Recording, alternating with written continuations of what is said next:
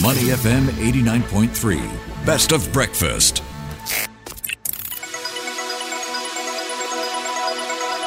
The U.S. Market Update with Money FM 89.3. Good morning. Here's your market wrap with me, Ryan Huang. And let's take a look at how Wall Street wrapped up. We saw U.S. stocks rising overnight with new data raising hopes that the Federal Reserve can bring down inflation without pushing the U.S. economy into recession. We saw the S&P 500 hitting a new high for this year. The broad market index up 0.7% to close at 4,472. The Dow Jones Industrial Average up 80 points or 0.3% to close at 34,347. And the biggest winner for the night, the tech-rich Nasdaq popping 1.2% to 13,919. And we are seeing the S&P 500 and the Nasdaq closing at their highest levels since April last year.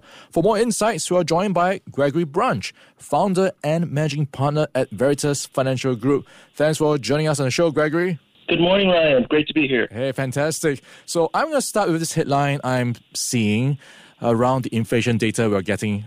And this describes it as inflation at 3%, flags, end of emergency, turning point for the Fed. Is that an accurate way to look at what we're getting? I think that is completely inaccurate. Uh, I think that that is looking at this latest data point in a vacuum, and I don't think that the Fed has the luxury of looking at, at it that way, and I don't think we should look at it that way. So here are the two issues, Ryan. Number one, if this was 2021 and we had 3% inflation, that would seem manageable. That seems less manageable when you're talking about 3% on top of the 9.1% from June 2022, which was on top of the 5.4% from June of 2021. And so when we're three years in and things that used to cost a dollar in 2020 now cost a dollar 42, even 3% is an issue. The second problem is that, yes, that's the headline number, and it's a year over year comparison, which, by the way, is lapping that big 9.1% from last year. So if you exclude all of the other context around it, perhaps that looks good but core was at 4.8%. Mm. And it grew less than the 30 to 40 basis points it's grown for eight consecutive months. And that is something of a relief. But it still grew 20 basis points. And quite frankly, any of the problem areas that we were looking for in terms of a decline in inflation were highly resistant. The home set, the home uh, component was up. Some components of food were up. Uh, in fact, the only thing that was significantly down was, you know, recognizably volatile airline fares. And so I think that you saw this in the market reaction, where the U.S. markets opened at basically twice the levels that they closed at in terms of the increase. Because as the day went on, I think people started to dig into these numbers it's really hard to see anything here that is worthy of applause. Mm, that's a good point. And at 4.8% you mentioned is some ways to go before we hit 2%. So on that front, with inflation and I guess the cost of living remaining elevated, are you seeing that play out in the economy when you look at the data coming through? So it's really a, a fine balancing act that the economy is is is performing right now. I'm not certain that it is as harmful as we might think it is just because wage growth has been so powerful. Just because unemployment has been historically low now for about 17 months. It's been since March of 2022, unemployment in the U.S. has been less than 4%. And so while we're keeping people employed and while wage growth is strong, it hasn't been as deleterious as we might think. Um, that said, we have to remember that the impact of this is felt most strongly and most poignantly by the lower socioeconomic groups. Those in the higher, for many items, it doesn't really matter if something that costs a dollar three years ago costs a dollar forty-two today. But for those families of four living at sixty grand and other under in terms of household income, this really matters. Yeah, I'm looking at a couple of headlines talking about recession. In fact, I've been seeing it for a good part of the year. They've been calling for it to be around the corner. What's your take? Are we going to be seeing a recession, and in what form will that take? I think we will. I don't think that there's any possibility of a soft landing because there are components of inflation that are proving to be so resilient. So recall that my terminal rate target is 6.25. Mm-hmm. I think that the Fed, it's likely the Fed might go over that based on what we're seeing now And I think that that eliminates the possibility of a soft landing. Now, the recession has taken longer to, to take hold than, than I originally thought. And I think there are some reasons for that. We actually applied a lot of stimulus to the U.S. economy this year. It wasn't called that. That's exactly what it was, Ryan. When the Treasury hit the debt ceiling in January, it couldn't borrow money anymore. And so they had to spend down the $700 billion of reserves. So that was untaxed and unborrowed money. I call that apex consumption. That was like a shot to the bloodstream of the economy. Moreover, when the bank debacle set in, we supplied the banks with over half a trillion dollars of loans. That's stimulus. And so while the Fed's trying to reduce its balance sheet and raise interest rates to curb demand, we had this offsetting effect of some stimulating actions, which led to a better than expected second uh, first quarter, and I expect it'll lead to a better than expected second quarter as well. Hmm. And so I think that's one of the reasons we haven't really seen uh, the recession take hold the way we thought it might have after 500 basis points of Fed hiking. Well, okay. Well, in conversation with Gregory Branch, he is the founder and managing partner at Veritas Financial Group.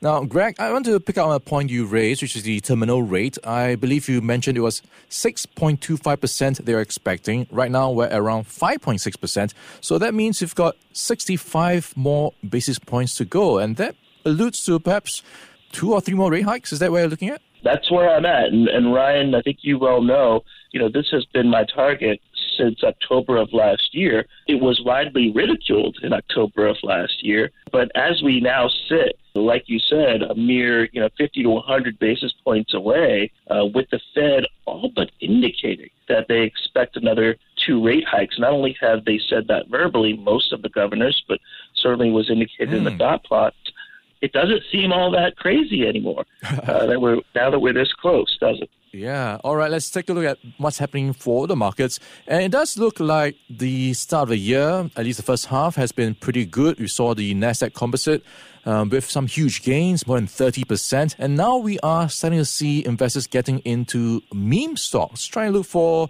I'm not sure if the right word is value, but they're trying to look for some bargains at least. What do you make of the action so far in the markets where we've got tech stocks rallying? Are you seeing that momentum carrying through to the rest of the year?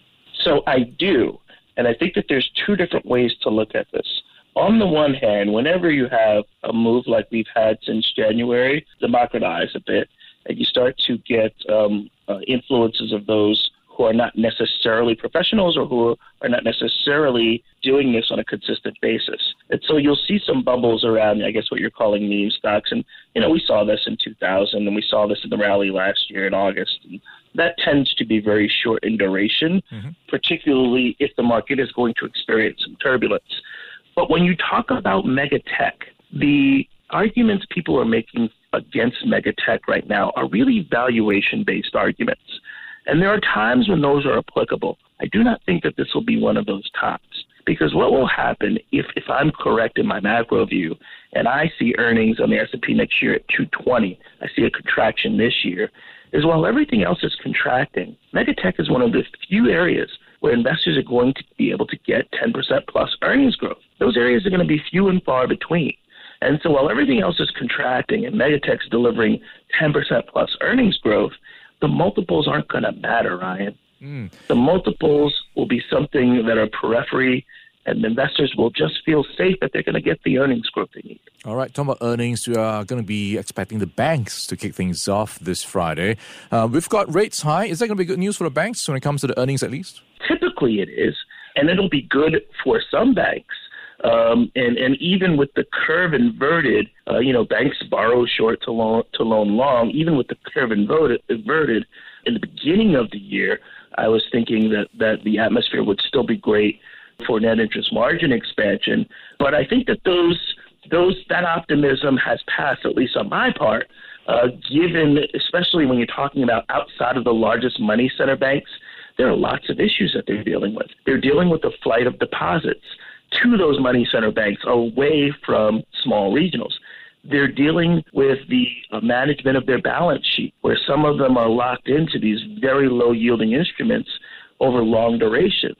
And those deposit runs are forcing some of them to rationalize their balance sheets in unoptimal ways.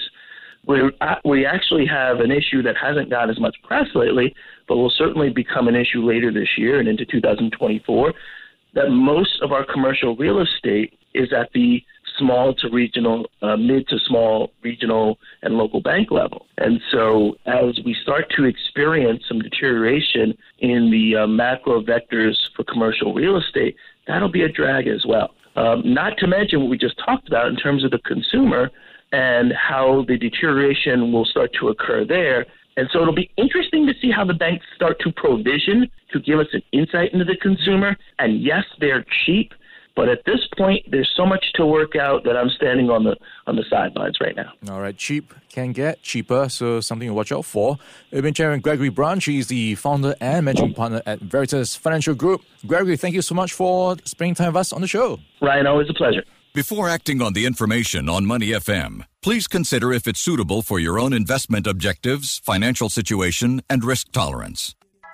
To listen to more great interviews, download our podcasts at awedio.sg or download the awedio app. That's A W E D I O, awedio at the App Store and Google Play.